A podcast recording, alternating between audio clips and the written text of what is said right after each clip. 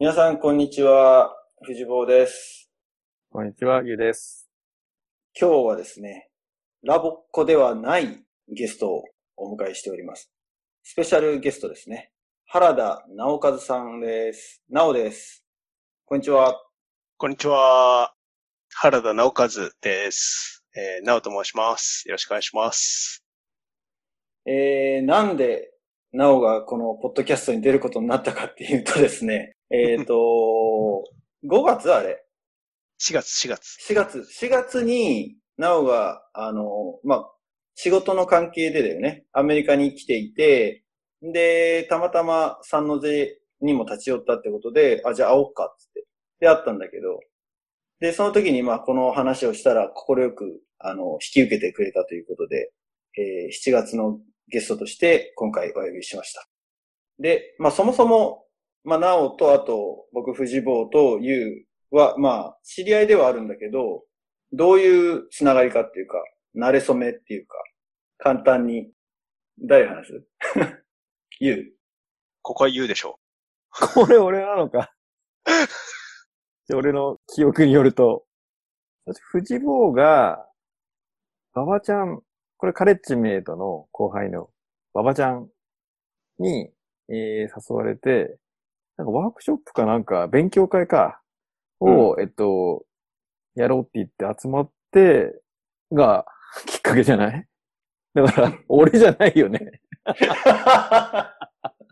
いきなり触れてるけど、どこから振り返ればいいのか。俺とナオの話手前で藤坊が出てきちゃうんだよそうだね。僕もなんか、そのカレッジの方に入ってないので何とも言えないんですけど、あのー、馬場ちゃん、ね、ぼ僕ら多分3人の共通の友人に馬場ちゃんっていうのがいて、その馬場ちゃんが、えーっと、僕と一緒にこう、まあ、なんて言うんだろうな、勉強会みたいなのを定期的に開いてた時に参加してくれたのが藤坊と優が参加してくれたっていう形ですかね。もう何年前？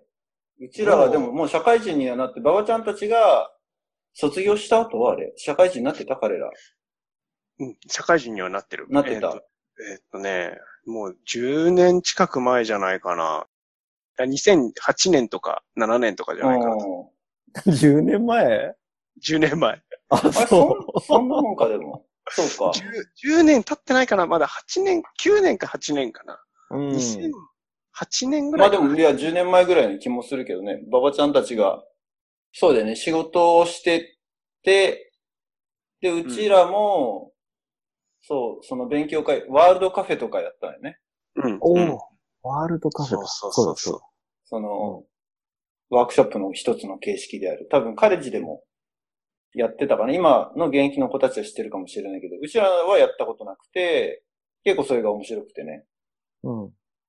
で、あとは、まあ、そのつながりで、まあ、そのコミュニティに、俺とユウも入っていった形で、で、その中で、俺もなんか、一回、なんか IT 系の勉強会の講師みたいな感じで、渋谷かどっかの貸し会議室でやった記憶がある。ユウ来てたっけ？いや、それ、それで馬場ちゃんと知り合って、その後、なんか今度やるから一緒に行かないって言って行ったのが、その、馬場ちゃんとナオが開催してた。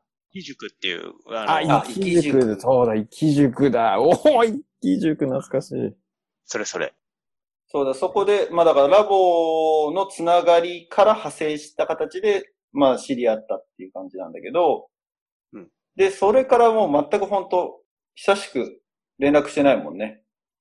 で、この前、まあ、フェイスブックでつながってるからっていうところがあって、で、うんうんアメリカ来るっつって、連絡もらったって感じなんだよね。そうだね。そんな感じですよ。なかなかね、アメリカに何回か行ったこ、行ったんだけど、その、い会おうって言って会えなかったりとか、なんかそういうのが続いたので、なんか一回ゆっくり行きたいなと思って、まあ今回はちょっとこう仕事もそんなに入ってなかったので、ゆっくりとサンフランシスコでゆっくりしてた時に一回会わせてもらったって感じかな。なるほど。だから俺とナオの方が、じゃあその後繋がってたよね。その生き塾結構何回かしたもんね。で何回かやって、その後も何回かランチ行ったりとか、独立する前、優が独立する前までは何回か会ってたかな。うん、あってたね。あとあれだ。あの、野菜基地。うんうんうんうん。そうあそね。こで、ね、山口さんとか、さんとかにつけてるけど。いろいろメンバー集まってたもんね。何人か。野菜基地ってカレー屋さんの？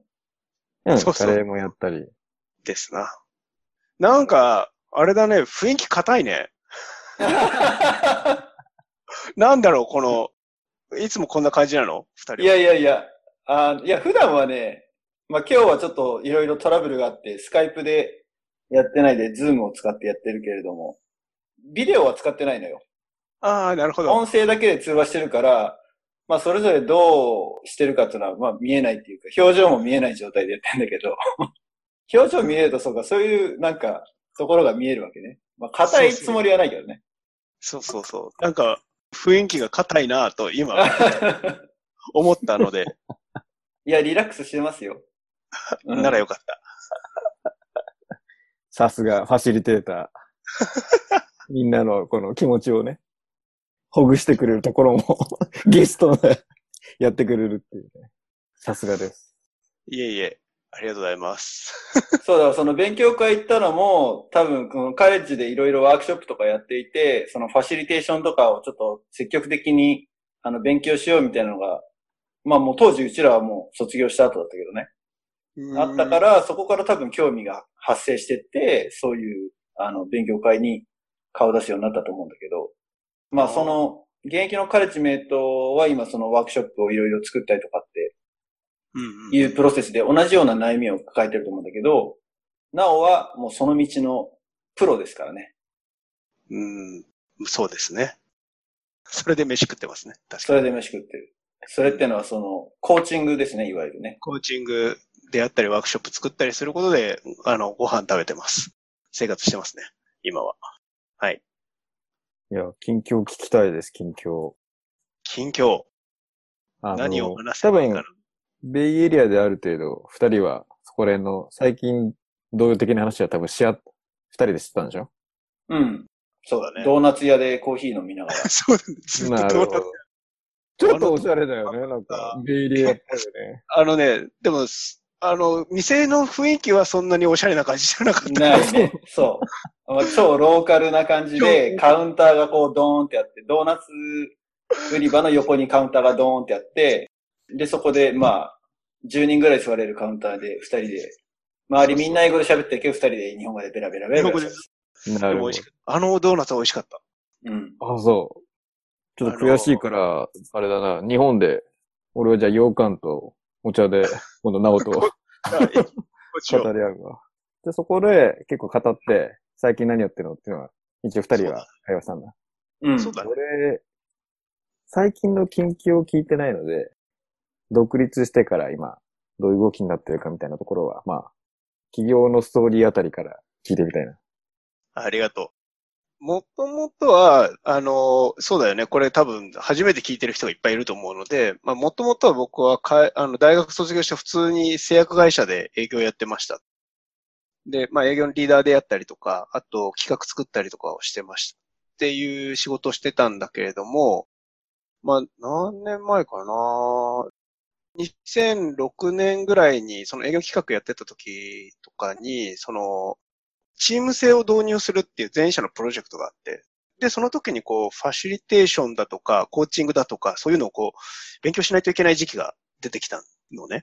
っていうか、そ、の、チーム制導入をどうするかみたいなのを結構、じゃあ、原田よろしく、みたいな感じで、上から言われ、え、これ、え結構大ごとなプロジェクトだよな、とか思いながらも、コツコツとやってましたと。で、その時に結構ファシリテーションだとか、コーチングだとかに興味持って、まあ、独自で勉強したり、こう、なんか説、説明会を、なんかこう、勉強会行ったりとかってよく顔出してた中で、まあ自分でアウトプットしようと思った時にこの生き塾とかっていう勉強会作ってたんだよね、ババちゃんとか。うん、うん、うん。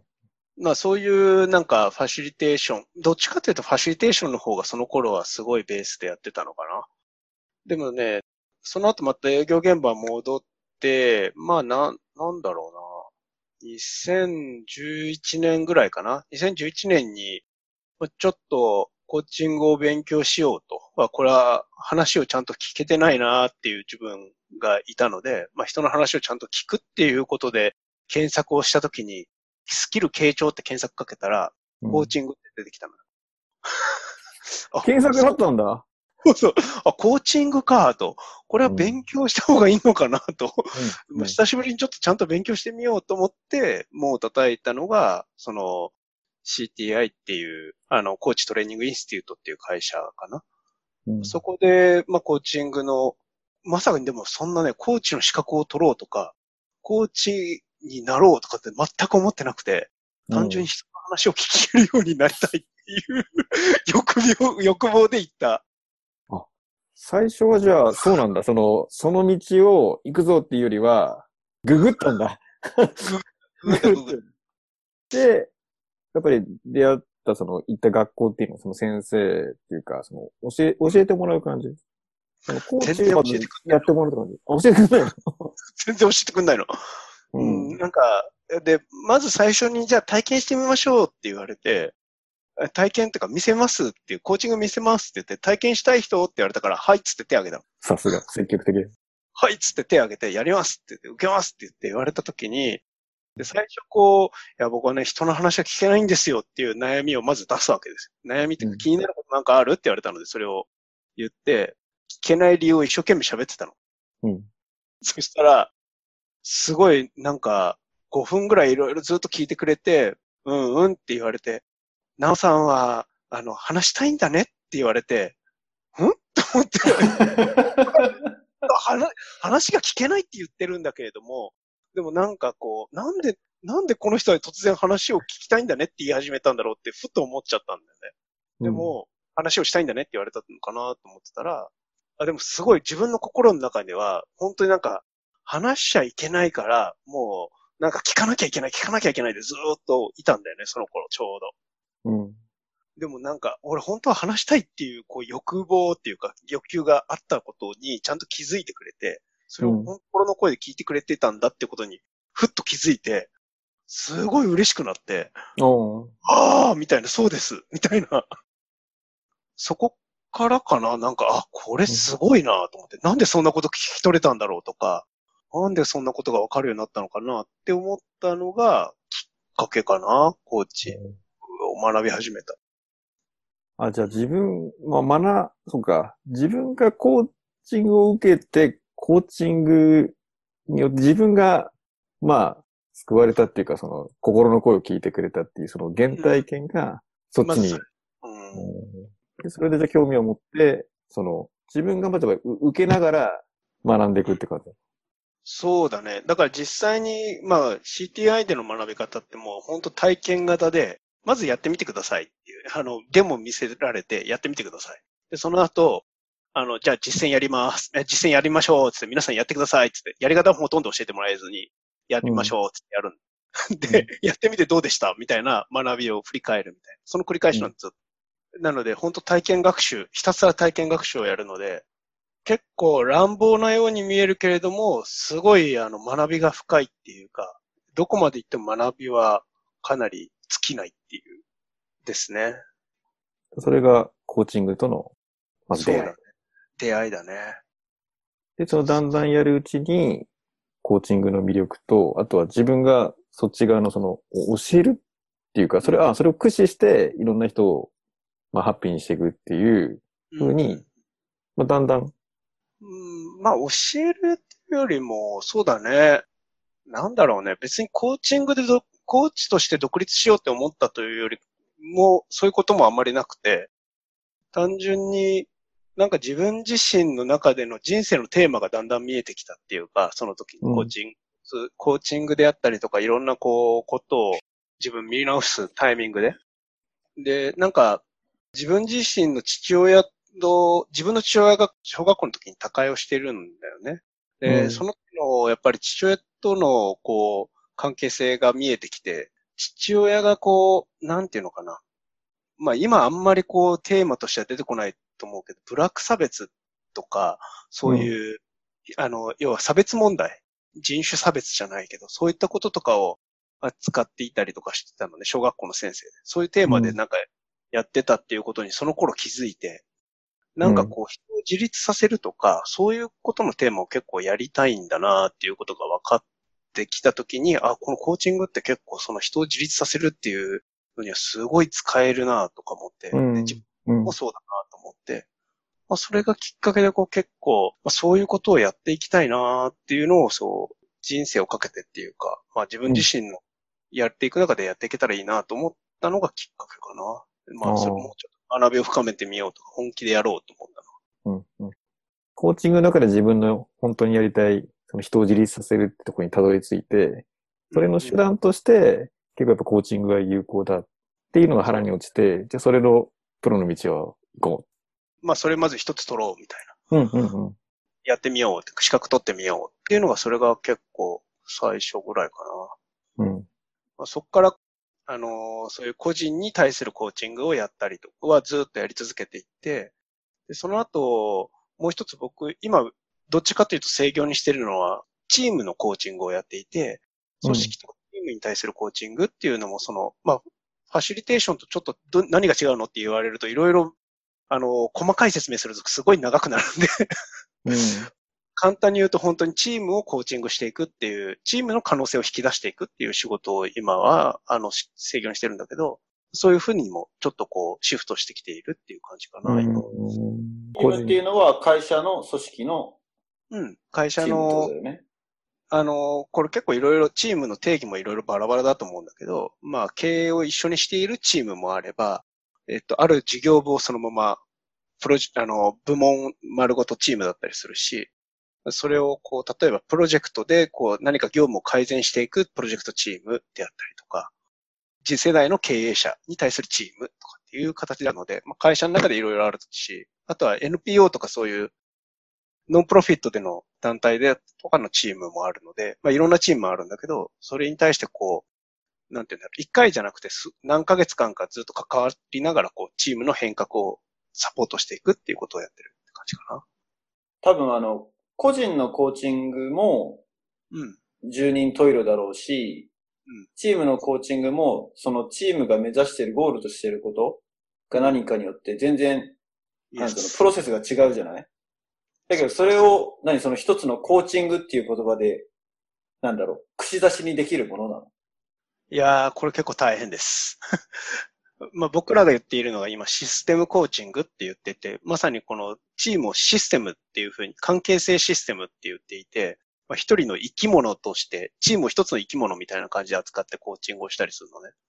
まあ簡単にわかりやすく言うと、えーっと、嵐、あのージャニーズの？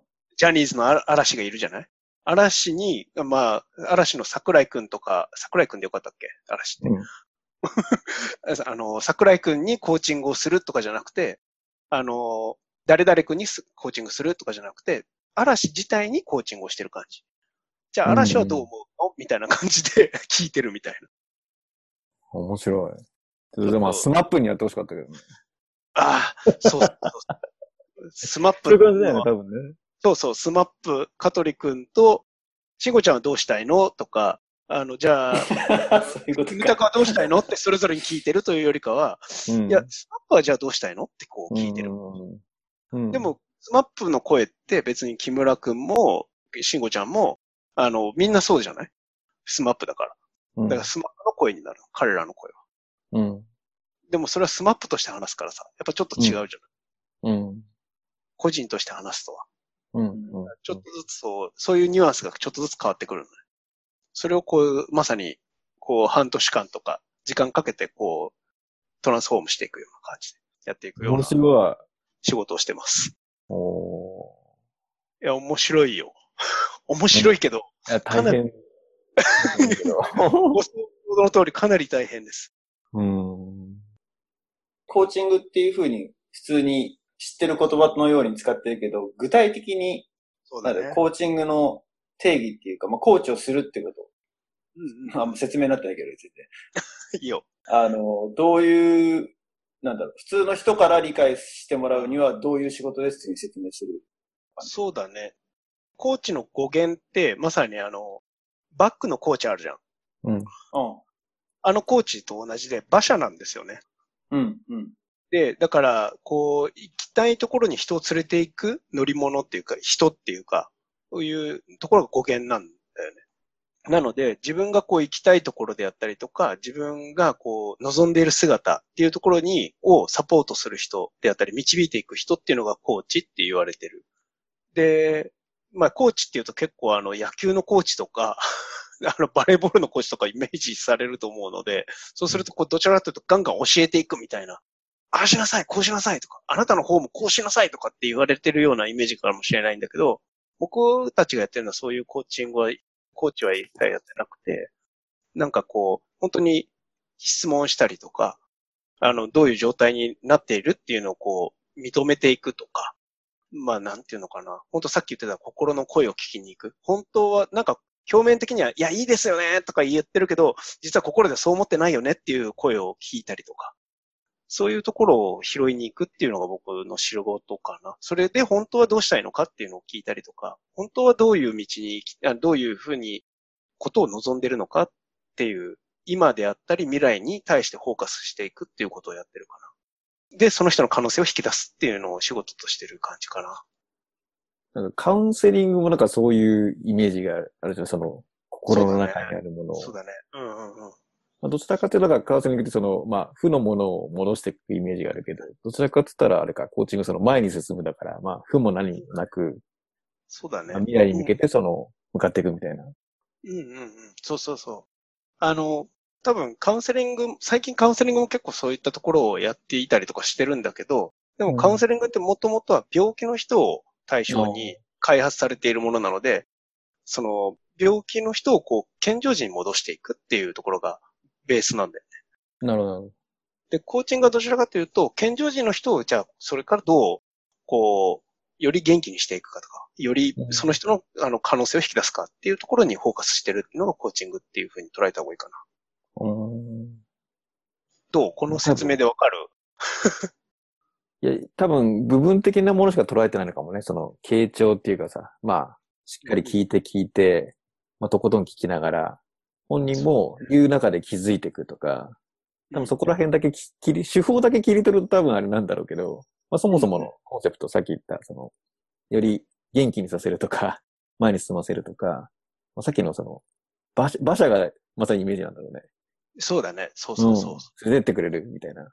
うん。だから、あんまりね、なんかこう、結構カウンセリングとコーチングって、まず元々の出所が違うっていうのは大きく違うところなんだけど、うん、だから、傾聴の質も全然、傾聴聞いてるポイントも全然違うので、なんか、同じように感じる人もいるし、全然違うって思う人もいる。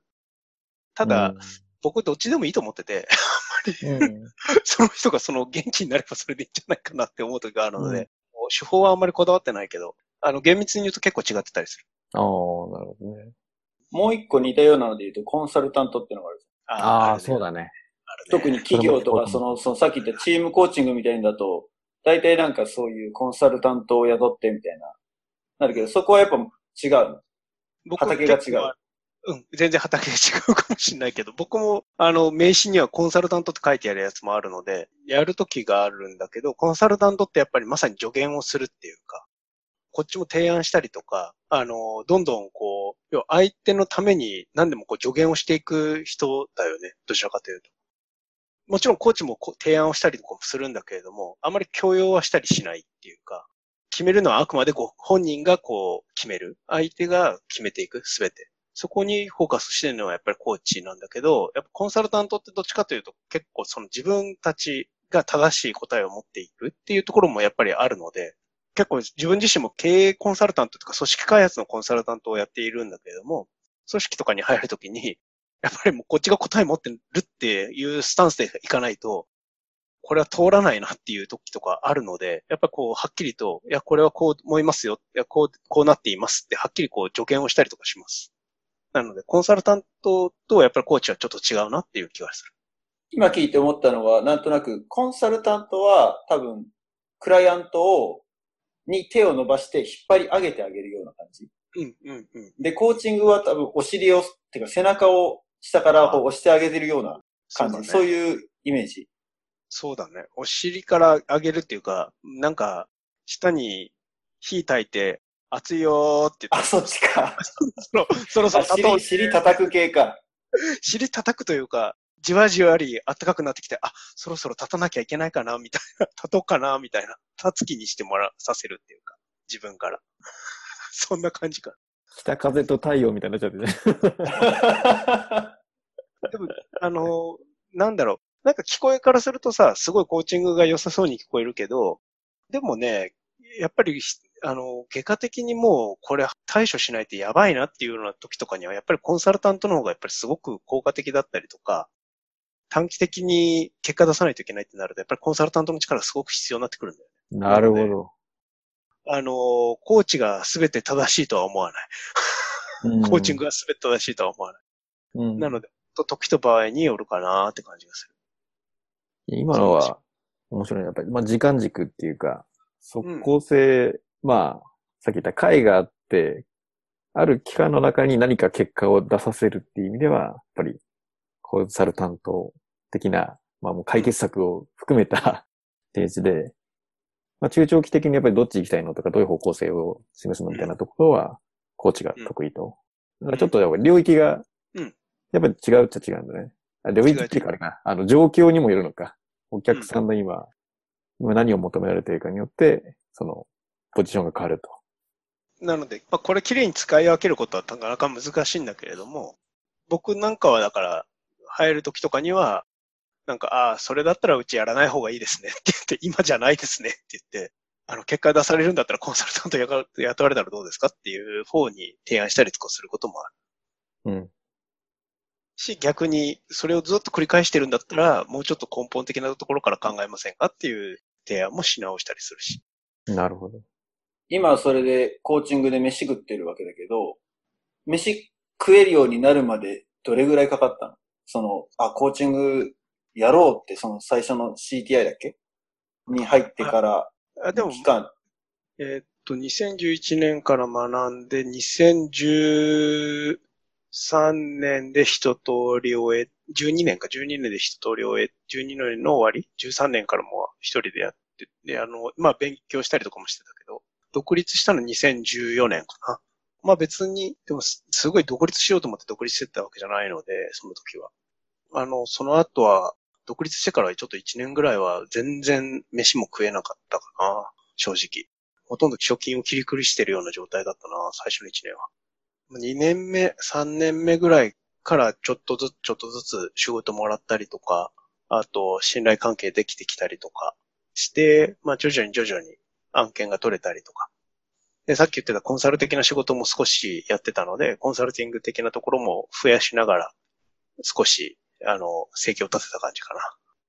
で、この前アメリカに来たのは、まあ、目的地はアメリカじゃなかったんだっけ？その、メキシコって言ってたっけ？メキシコそうそうそうそう。あ、メキシコ？メキシコで、その、なんつうの、キャンプ的な、そうだね。トレーニングキャンプみたいなのがあったんだよね。そうそうそうそう。で、去年、で、まあずっと飯食いながら、えっと、そのさっき言ってた、そのチームのコーチっていう、チームコーチングみたいなのを、チームコーチング、システムコーチングっていうのを、あ、これをし伝える側に回りたいなと思い始めて、やっぱり僕、その2016年ぐらいからずっとやっぱりその組織、チームを動かすとか、チームを活性化させるとかっていうことに対してすごいこう、で、そこの成果が出てるチームと成果が出てないチームの大きな差が関係性だったんだよね、明らかに。で、あ、これはもう関係性がテーマだなってずっと思ってたので、その関係性を扱えるコーチングっていうのをこう伝える側に回りたいなと思って、去年かな、ちょうど1年前、このぐらいだな、ちょうど。オーディションを受けて、グローバルの。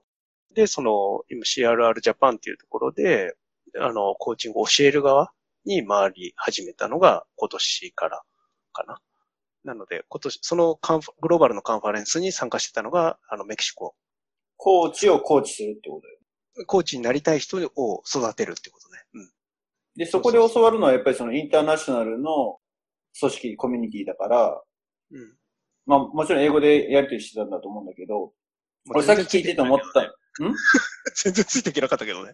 ああ、いや、さっき思ったのはさ、あの、傾聴する、その本当に何がやりたいのっていうのを聞き出すっていうプロセスにおいて、日本人と、まあアメリカ人ってわけじゃないけど、海外とで多分なんか違うじゃない？個性じゃないけど、なんとなく日本人の方がなかなか出てこなそうなイメージがある。言ってそうだね。ることわかる？うん。なんと。本音と建前みたいなのもあったりとか、なんとなくこう、うん、自分をあまりこう表に出さないじゃない？基本的には。うんそういう人が多いじゃない？うん。だからそこでなんか、学んでることと現場とのギャップみたいなのっていうのはないのかなっていうのをこの前聞いて思ったんだけ学んでることと聞いてることのギャップ。ど、現場ね。現場でのね。現場、そう、日本で実際に仕事してて、接してる日本人のクライアントと、うん。そのインターナショナルで話され、取り上げられてるような、なんていうのかな、サンプルとかさ、で、なんかギャップがすごいありそうなイメージがあるんだけうん、それはある意味イエスである意味ノーっていうところがあって、えっと、ある意味イエスっていうのは、なんかこう、もうね、表面的に見えてるものはもう全然スピード感が違ってて、やっぱりグローバルだともうなんか、パンパンパンパン意見が出てくるんだよね。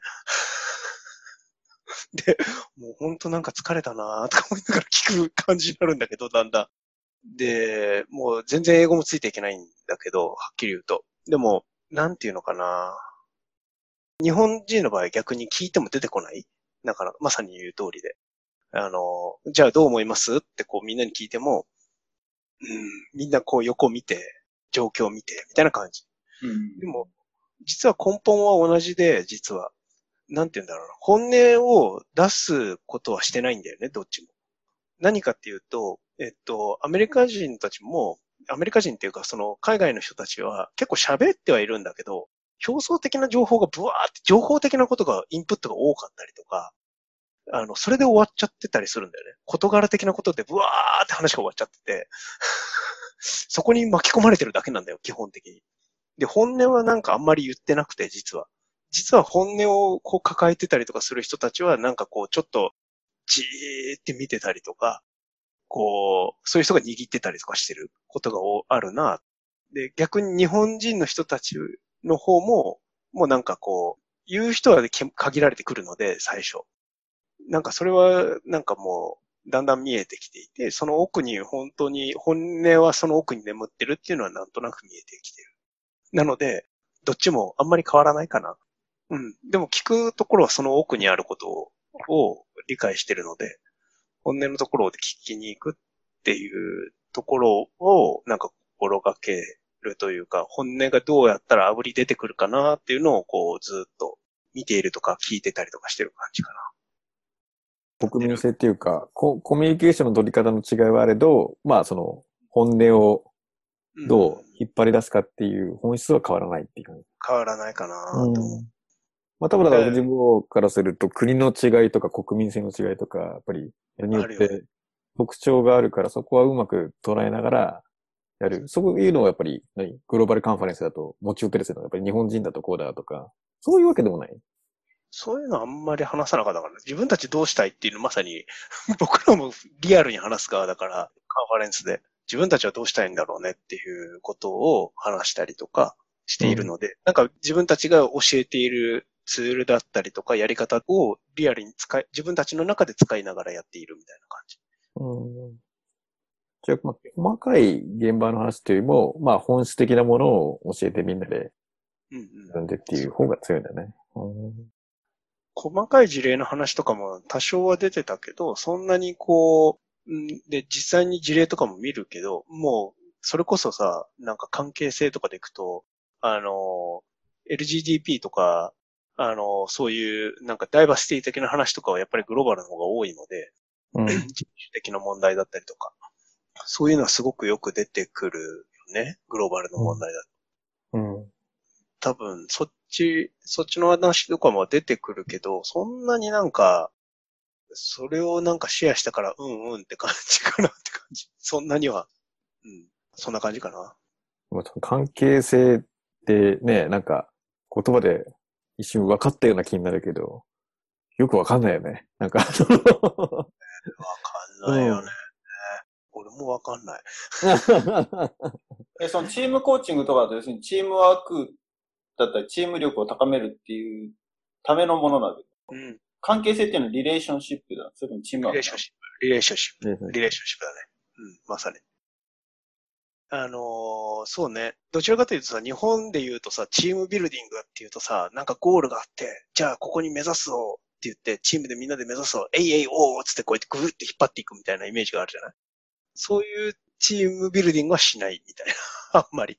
それも、まあ、一つだと思うけど、そういうのをこの、そのメンバーが全員好んでるんだったらそれをやったらいいと思うけど、そうじゃなくて、じゃあ自分たちでどういうチームでいたいのかっていうのをそれぞれが話してもらう。そこから始める感じ。なので、もう本当になんか一から作っていく感じ。みんなでうん合意を取りながら。で答えがなくて答えを作っていく感じなんだ。そうそうそう。自分たちで答えを、うん作ってる感じだね。それは本当に自分たちで望んでいる姿なんですかっていうのも確認する。だからよくマネージャーの人がこういうチーム作ると思うんだよつっていいかみんなついてこいよみたいな感じでなんでお前らついてこないんだよって一生懸命言うんだけどどうですか？皆さん本当にこれやりたいですか？って聞いていく感じ。うん。でもそれこそ企業でチームをさ、作るって言った時にはさ、当然そのゴールというか、ミッションが与えられてるわけじゃないそのチー yes, ム。yes. うんうん。で、それを達成するために組まれたチームなわけだよね。で、そうだね。その人たちにどういうチームでありたいですかっていうふうに聞くのは、なんとなく手段と目的がなんか入れ違ってるように聞こえてくるんだけれども。そうそうそうそうそう。でもそれがすごい、あの、重要だと思っていて、もちろん、こう、目標を達成させるために集まったチームなんだけれども、一方で、それが達成できる環境になってなかったりするじゃない？うん。言ってることわかる？例えば、それを目標達成させたいけどさ、チームリーダーとしてはこれ、それのために集めたメンバーなんだけれどもさ、結局、その、いろいろチーム間の中で、それこそ関係性の問題、あいつの言うことを聞きたくないとか、まあ、それこそなんかこう、いや、言うことは聞いてるんだけども、なんか全然噛み合わないとかさ、方向性が全然違うところに。自分がやりたいことやってたったりとかさ、なんか自分がやりたいことと全然違うとかさ、なんかそういうことが起こってるじゃない？チームの中で。それをまさにこう合わせていくっていうか、意図をちゃんと合わせていくっていうか、なんでそういうことが起こってるのかっていうのをちゃんと見に行くっていうのをやってるかな。なのでちょっと必要なところと必要じゃないところが多分僕にはあると思っていて、これが。なので、そういう文化、自分たちで考えながら組織を動かしていくっていうことを作っていきたいチームとか、あの組織とかにはすごく響くけど、トップダウンでこれやれ、あれやれっていう指示系統がはっきりしているところでは、なかなかこれはあんまりやらない方がいいかな。むしろ混乱するからやらない方がいいかなって感じがする。うん。それは、そのチーム、個々人がある程度自立しているかどうかっていうところの違い？そうそうそうそうそうそう。でも多分今後そういうチームが求められてくるっていうか、今多分そういう時代になってきているんだろうなと思っていて、徐々に。昔みたいなこう、ピラミッド型の組織を好まわれてたのは、多分効率性とか生産性高めるとかっていう時にはすごく早いし確実じゃないそっちの方が。うんでも一方で今そういった生産性とか効率性っていうよりも、やっぱり何か別のことを求めてきてるような社会になってるなと思ってるので、そういう次の世界にはこういうものがいるんじゃないかなっていうふうになんか自分では思ってる。うん。一人一人がこう自立して作っていくっていうチームであったり組織っていうのがいるんじゃないかなと思いながらこれを今伝えてる感じかな。だからこれを伝えたいと思ってるのかな。うん。これが必要なんじゃないかなって思ってるから。うん。え、ゆういちろうはコーチング受けたりとかしたことあるだってかな、あの、長期間、定期的にっていうのはなくて、単発のプロのコーチをやってる人が開催している会に参加して、軽くそういうのを受けたりとか、っていう感じかな。あの、一対一で何かすごいコーチをしてもらったとかっていうよりは、まあ、そういうものがあって、こういう手法があるんだなっていう、なんかその、教えてくれる。触りだけ。そうそうそうそうそうそう。あるある。よくある。うん。ただすごい、あの、コーチとして、えー、それをまあ独立して、まあ、なりわいにしててっていう人と接したときに、やっぱりまあ、すごいなと思う。その、まあなんか、メソトロジーがあるけども、きちんとやっぱりそこをやり込んでいくと、その答えと、さ答えって言ったら変だけど、その自分の中に眠ってるものをきちんとその、引き出してあげて、まあ、言葉にしてあげるとかね、気づきを与えるとか、まあそういうところはやっぱりすごいプロってすごいなっていうのを見てて、すごいその、さっきの答えがない中で、本人のね、本音にたどり着いてそれを引っ張り上げるっていうところの、まあ、一種の芸術に近いよね。あの多分時間かかったりとかね、いろんなアプローチの方法があって、あの、それがたまたまうまくいったケースなのかわかんないけど、うん。なんかいろいろそういう話を聞いてると、あ、なるほどなと思って、すげえなと思って。うん一対一のコーチングも、複数のコーチングもそうだけど、なんかこう、やっぱり結構アートっていうか、なんかそういう世界になってくるなとか思う時がある。なんか、あ、うんそういうことを思うって、それをやり始めるんだ、みたいな。すごい変化だよね、みたいな。な何が起、逆によく聞くな、何が起きたんですかってよく聞いたりとかする。うん、うん、うん。そういう時はよくあったりするななんか、そうだね。そういうのはなんかすごい、いや、この仕事は本当やらせてもらって、まあありがたいなって思う、本当に。うん。やばい。話を聞いてるとちょっとなんか、ピープルアートの理念っぽくなってきたな。人との関係性とね、そういうのがアートになってくるみたいな。うんいや、ごもう。ちょっと個人的な興味関心で今突っ込んじゃったけど。うん。え、藤坊はある？受けたこと、コーチング。俺ないのよ。だから全くコーチングっていうものに触れたことがなくて、なおだけなんだよね。唯一、その、その接点があるのは。ただ、俺自身はそういった経験はないから、さっき言ってるそのなんか気づきとかっていうのを、むしろこう、体験したいっていうかね、コーチングしてほしいじゃないけど、わかんない。自分でも何が出てくるかわかんないかもしれない。どんな感じなんだろうなっていうのは、疑似体験してみたいよね。結構、いろ、本当全く新しい時が出てくることもあるし、なんか、うすうす心の中では思ってたんだけど、やっぱりそっか、みたいな、こう、なんか、ある意味こう、ちょっとがっくし、でも、そうだよねってこう、する瞬間もあったりとか、そっか、じゃあ前進むかってなったりすることもあるし、なんかこう、結構いろいろだね。うん、だなんとなくわかるのは、まあ自分でもやらなきゃって思ってるけど、行動に起こしてないことだったりとか、もう、分かってるんだよ。分かってるんだけどやってないことってあるじゃない。あるあるあるあるある。そういうのを背中を押してくれる感じなんだろうな。なんか背中を押す場合もあるし、もうそれを切り捨てるっていう時もある。もうだから、もう本当になんか、より何がしたいのかっていうことに対してフォーカスしていくこともあるし、本当は何を、自分の心であったり感情が何を求めてるのかっていうところにフォーカスしたりとかすることもある。だ実はだから俺はなんか、うん、個人的には必要なのかもっていう気は今してる。じゃなるほど。いや、というのは、いや、公開コーチング。じゃないけど、いイや、エっていうのは、俺の、ね、アメリカで今もう、アメリカの会社で働いて、グリーンカードもね、もらってっていうのは、まあ、そこを目指してきたところがあるわけで。うん。で、今そこのゴールまでたどり着きましたって、さあじゃあこの先どうするか、どの山に登るかっていうところに今差し掛かってると思ったんだよね、自分ではね。あいいとこだね。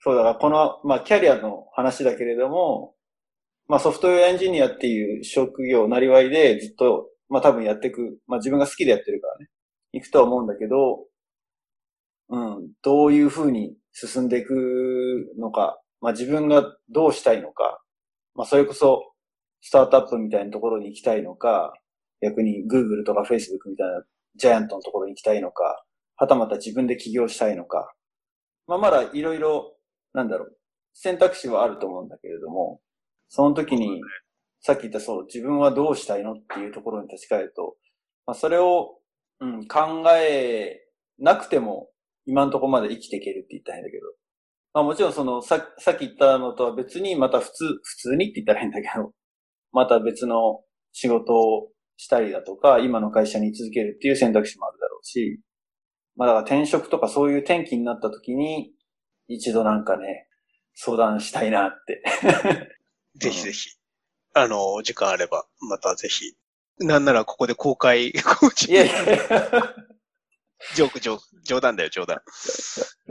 うんなんかね、そういうの本当に大事だなって思うし、なんか、うんと、別になんか僕ずっとコーチになきゃいけないわ、とは思ってないんだけど、やっぱりこう、ある一定時期、3ヶ月とか半年ぐらいの時期に自分のこう、を見つめる時期であったりとか、あと、なんて加速させていきたい時期。なんかある、あの、仲間のコーチが言ってたあの言葉、あ、すごいいいなって思ってる言葉があって、あの、スイングバイって知ってる？あの、なんだっけ、宇宙の、こう、衛星にこう飛ばしていくときにさ、なんかの軌道に乗せていくタイミングがあるんだって。で、その軌道に乗せていくのに、こう、なんか惑星の軌道に乗ってヒュッてと、あの、加速させるんだって。だそういう、こう、ハブみたいなところっていうかさ、こう、回転軸になるような、こう、そんな存在だなと思ってて、コーチって。なんかその人の人生を加速させていくみたいな。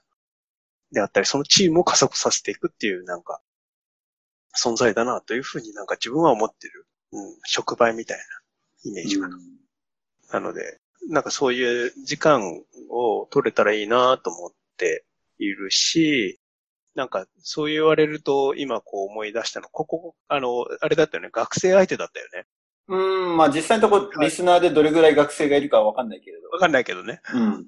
なんかまさに今、今年からやり始めている、あの、プログラムで、武者修行プログラムっていうのをやっていて、ちょっと軟弱突然とかもかもしれない。武者修行っていう大学生向けのインターンシップのプログラムをやっていて、それ2週間ずっとこうベトナムで武者修行みたいなビジネスプランを固めながらチームでこうビジネスプランを作っていくっていうのをやっていってんだけど、その時に結構チームコーチングだったりとか、あの、ワントゥーワンのコーチングとかもやったりするのね。あの、一人、まあ1時間とかぐらいしか取れないんだけど、でもその中で結構こうがっつりこうコミュニケーションを取っていくと、やっぱり本当にこの、その人の、なんていうの、本来持ってる力だったりとか、能力っていうのを本当に発揮、それぞれにチームの中で発揮していくと、本当にこう、可能性が変わっていくっていうのを瞬間的に、大学生なんか特にそう、早いっていうか、思い込んでる期間も短いから、大人に比べると。なんかすごいパワフルになっていくことを何度も目にして、そういう人なんかには本当になんか受けてもらいたいなっていうのはよく思うことがある。うんでついついなんかコーチングっていうと、まあ社会人とか大人向けみたいに捉えられるけど、まあ大学生だったり、まあ、子供とかもそう、やっぱり。子供、うん、まあ子供に対してはそんなに機能するとあんまり、まあ多少ね、子育てコーチング子子供向けのコーチングとかやってる人とかもいるけど、もちろん質問のやり方であったりとか、スキルというのはすごい役に立つと思うし、あの、時折使う、自分の息子に対してもそう使うこともあるけど、でもそんなになんかこう、やっぱりちょっと大人のコーチングとはちょっと違うかなって感じがするか今ほら、大学ぐらいだとその、まあピュアっていうかね、乗り固まってないからというと、逆に、ちっちゃすぎてもあれか、まだ。そうそうそうそう。だから大学生ってやっぱりある意味こう、子供から大人に、大人になり始めたタイミングじゃない？でもこう、どう大人になっていいのかわからないっていうのもあるし、でも、なんていうの、いろいろ迷うこともあるんだけど、なんかそういうチャレンジだったりとか、そういうところにこう後押しするときには非常に使えたりとかするよね。その人の存在を認めるっていうところにに響いたりとかね。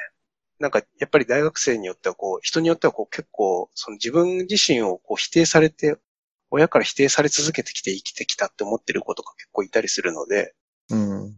そういう痛みを抱えてる子とかにはすごく効果的だったりとかすることもあるかな。うん。自分は必要ない存在なんだって思ってる子とかも結構いたりしたんだよね。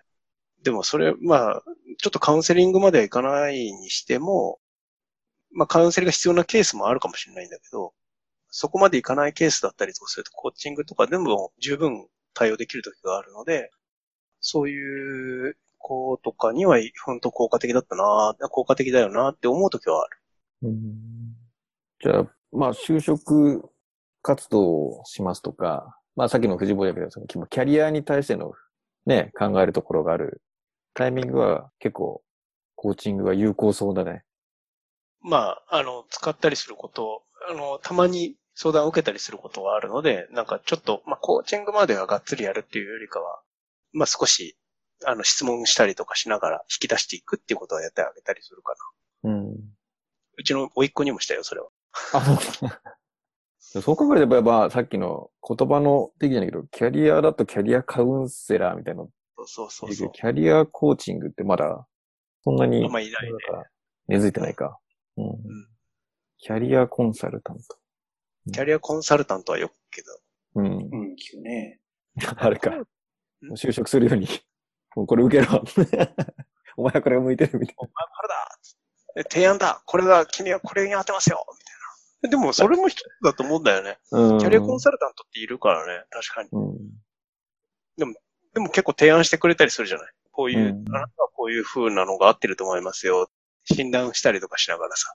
まあ、それを選ぶ選ばないは本人次第だけうん。いや、面白いね。さっきのすごい公開コーチング始まるんじゃないかとドキドキしちゃったね。楽しい。なんか例えば、その、コーチングで、なんていうかな、簡単にって怒られちゃうけど、その、疑似体験じゃないけど、ど。一番短くなんかあの、あ、これコーチングって素晴らしいなとか、あ、こういう感じかみたいな感覚をつかんでもらう、なんか、ワークとか、雰囲気を理解してもらうためにやるものとかってある？あるかな基本的にはやっぱりさっき言った1時間じゃ短いみたいないけど、まあそのある程度のその時間をかけてやっぱりその掘り出していくっていうところに、そうだね。まあでも本当に人によっては15分で気づく人もいるしさ。うん。やって、本当最初の15分で気づくって変えていく人もいる。うん。あそうだね。俺もすごいあの、プロのコーチになるために、こうトレーニングするんだけど、その、うんオーディオポディアムみたいなのがああったんだよね。で、最初の1本目のそのプロのコーチの人がサンプルで流してくれているコーチングがあったんだよね。うん。で、そのコーチング、初めてその、クライアントさんが初めて受けますっていう人で、コーチング自体を。でよくわかんないんです、みたいな感じの人だったんだけど、全然やらせとかじゃなくて、あ、この人本当に嫌がってるっぽいな、みたいな、最初、なんかよくわかってないな、みたいな感じだったんだけど、20分後にその人の人生もう変わってて、もう会社辞めますとか言い始めてて、おい、マジかみたいな。何が起こってんだろう、これ、みたいなぐらいな、本当になんか20分で変わっちゃうこともあるよねって。でも実際に自分もなんかやりながらそれを思うこともあるので、え、それはその、聞いてただけなの？それとも会話をしてたの？その二人の会話を、あ、会話。コーチングのセッションの会話をただ聞いてただけ。だから聞いてた時にそれを聞聞かされたっていうか、オーディオポディアムで聞いた時に結構衝撃を受けたことがあるな。それは。うん。こ、これ結構、さらってやってるけど結構衝撃的なことだなとか思って。うん。でもそのコーチの関わり方の、が本当になんだろうな、今までに会ったことがないっていうか、ああ、こういう人すごいなっていう、こういうあり方すごいなと思ったのはすごい衝撃だったかな。だからそういうのもなんか、あ、この仕事はちょっと すごい仕事やるなとか思ってたんだけど。まあ今やってみればそこに向き合いに行くよねっていうか、やりたいよねっていうか、なんか、そういう人の本当可能性を見るってすごいことだし、なんか楽しいという次元を超えてるかな、なんか。なんだろうね。まあさっき言ったアートってのは芸術家みたいな。まさに、そうだね。アートの世界に入ってくるね。本当に。うん。それこそだ公開コーチングをもしやるとしたら、アナザードーンどこ行くのってそういう話になってくる。あこのポッドキャストどうすんのって言って、そうそう確かこに。個人じゃなくてね。確かに。あなたはドンとしたら何どうしたいのって。ああ。面白いね。面白いね。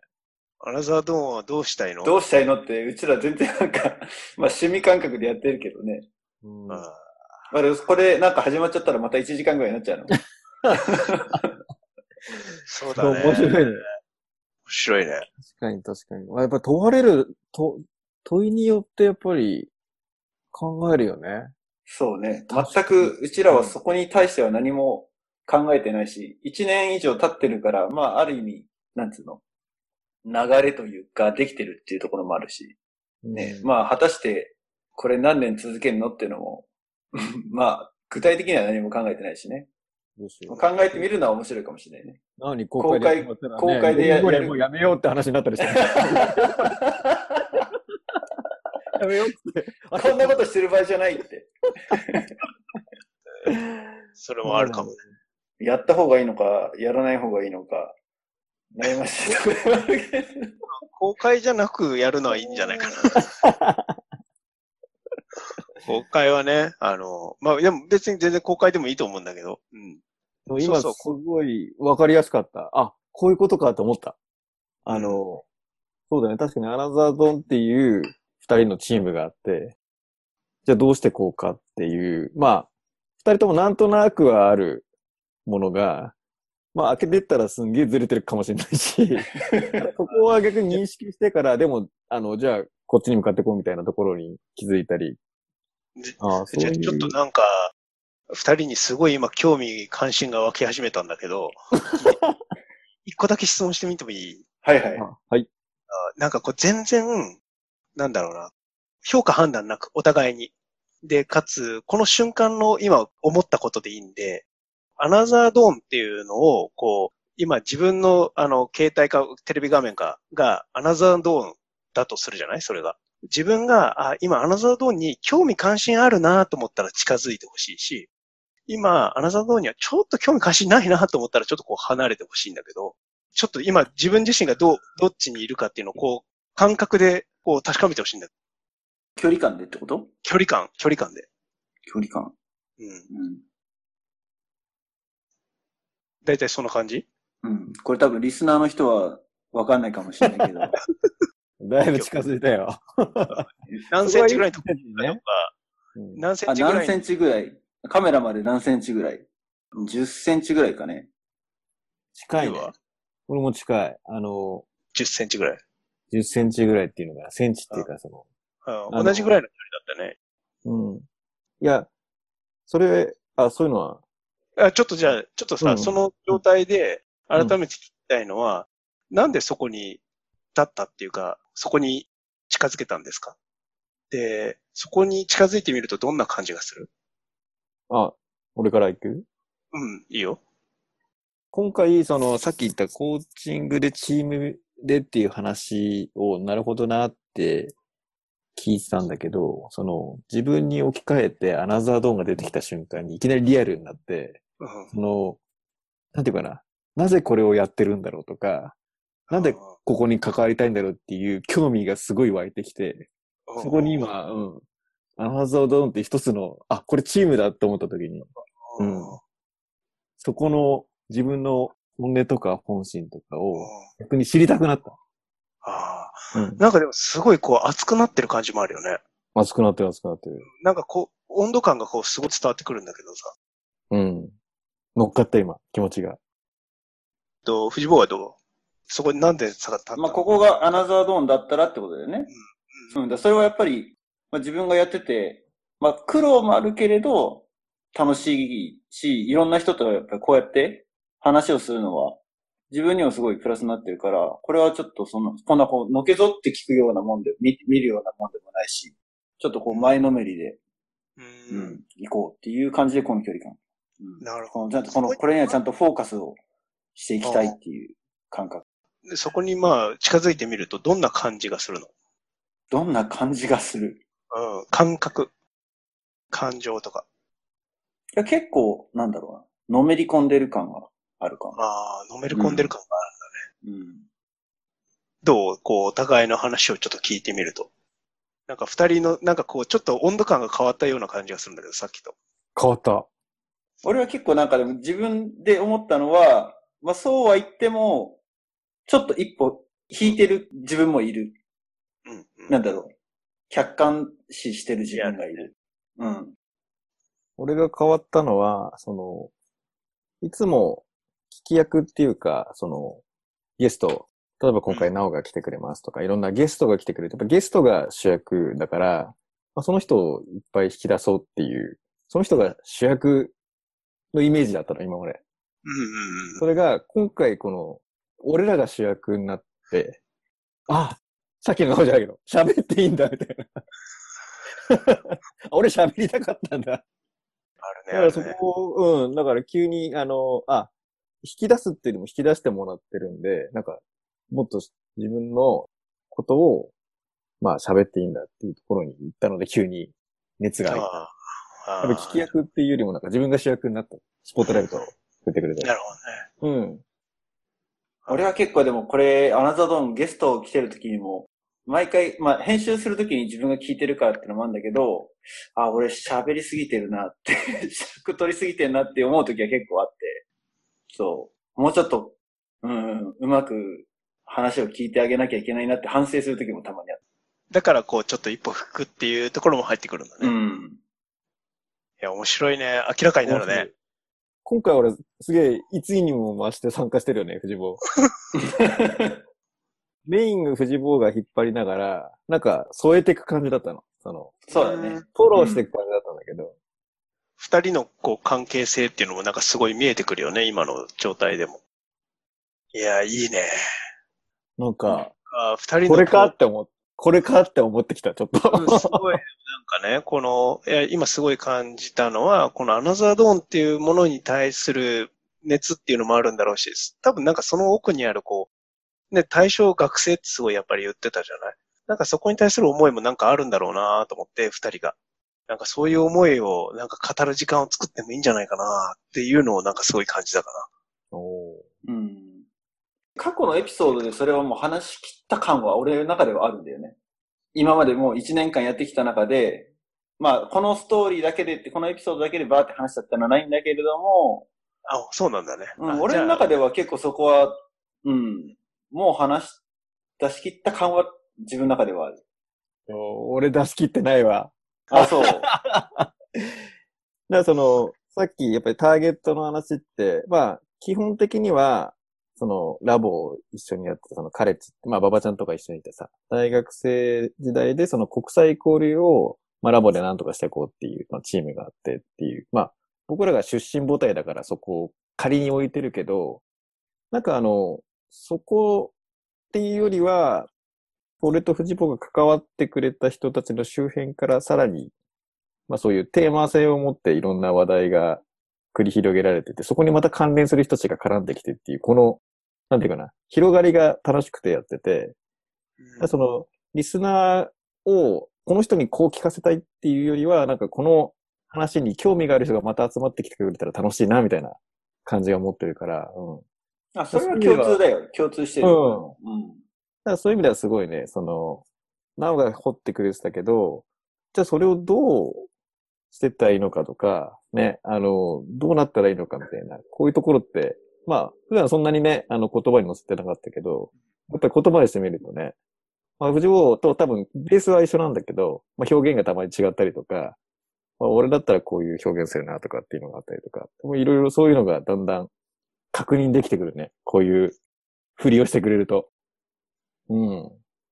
面白まあもちろん自分が楽しくてやってるってのもあるんだけど、だったらね、普通にこうやって別にこの収録をしないでさ、話してればいいじゃんって、何も公開することないじゃんとも思うんだけど、やっぱり、まあ今日の話にしてもそうだけど、何かしらの形でこれを聞いた人に、まあインプットを与えたり、もしくは、うん、まあアイディアだったりとか、なんていうのかな、人の話をじっくり聞くじゃないけれど、そういう機会ってあんまないんじゃないかなと思うんだよね。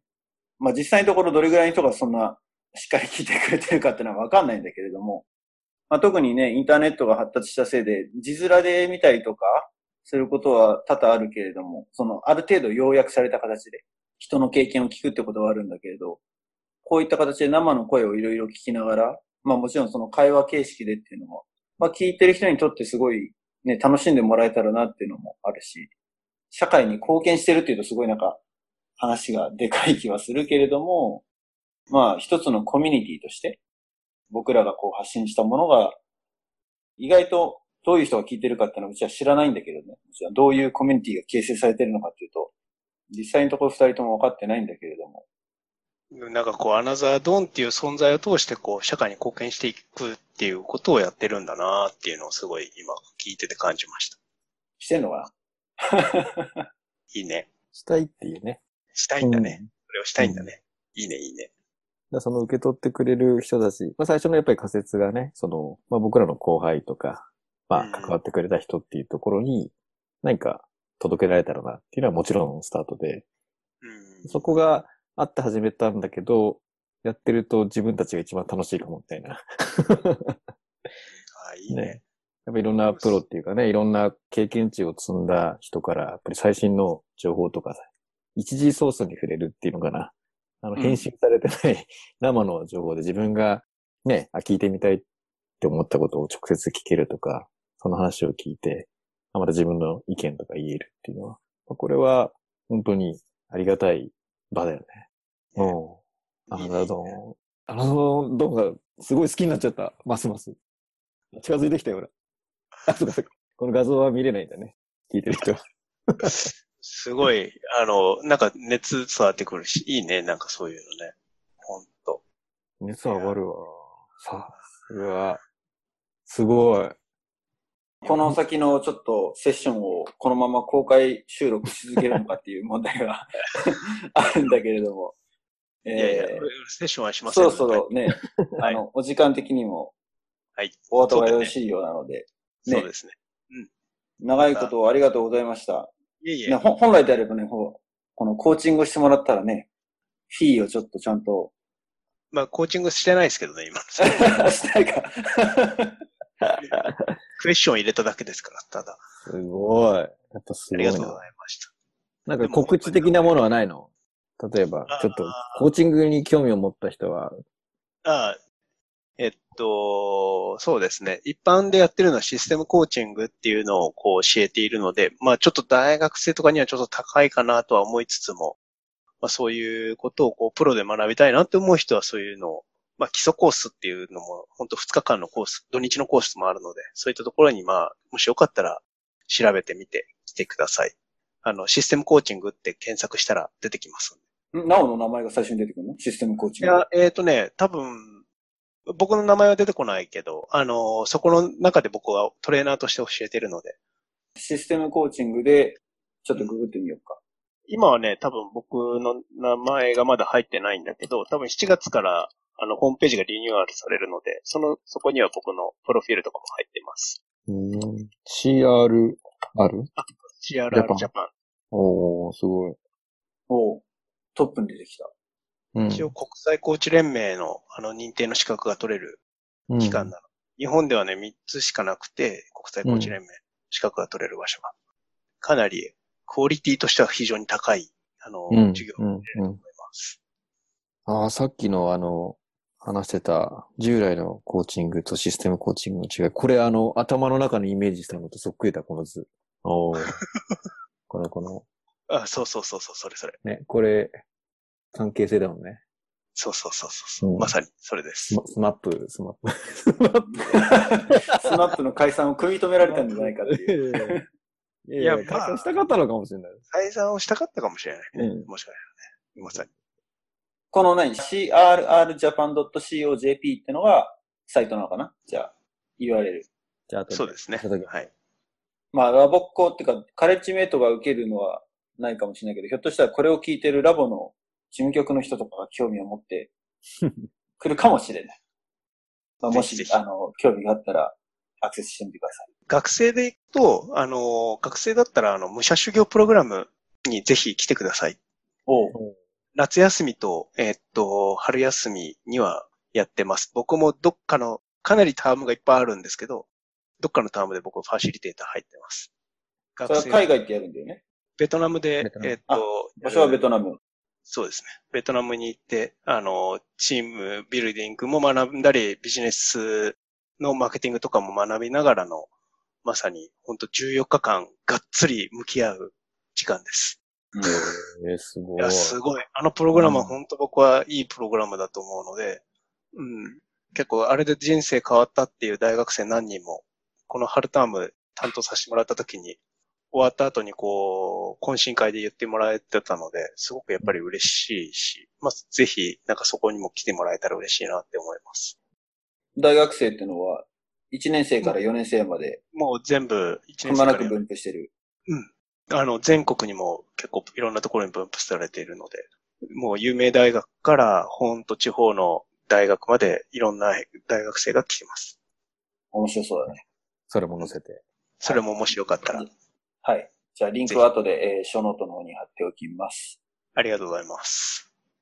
えー、アナザードーン、ツイッター、フェイスブックやってますので、もし見かけた方は、えー、ライクお願いします。ツイッターの方はフォローお願いします。何言うニコニコしてんの？いやいや、あの、ツイッター絶対使ってないだろうなと。でもちょっと絡みあるんだよね、最近ね。あのねうん、こう、最近ちょっとあの、いろいろ、まあ俺がなんだけど、フォロワーを少し増やしてる。フォローする側ね。ラボっ子で、まあ大学生、高校生ぐらいのぽいアカウントを見つけたらなんか、フォローしたりとかしてるけれども。すいません。ありがとうございます。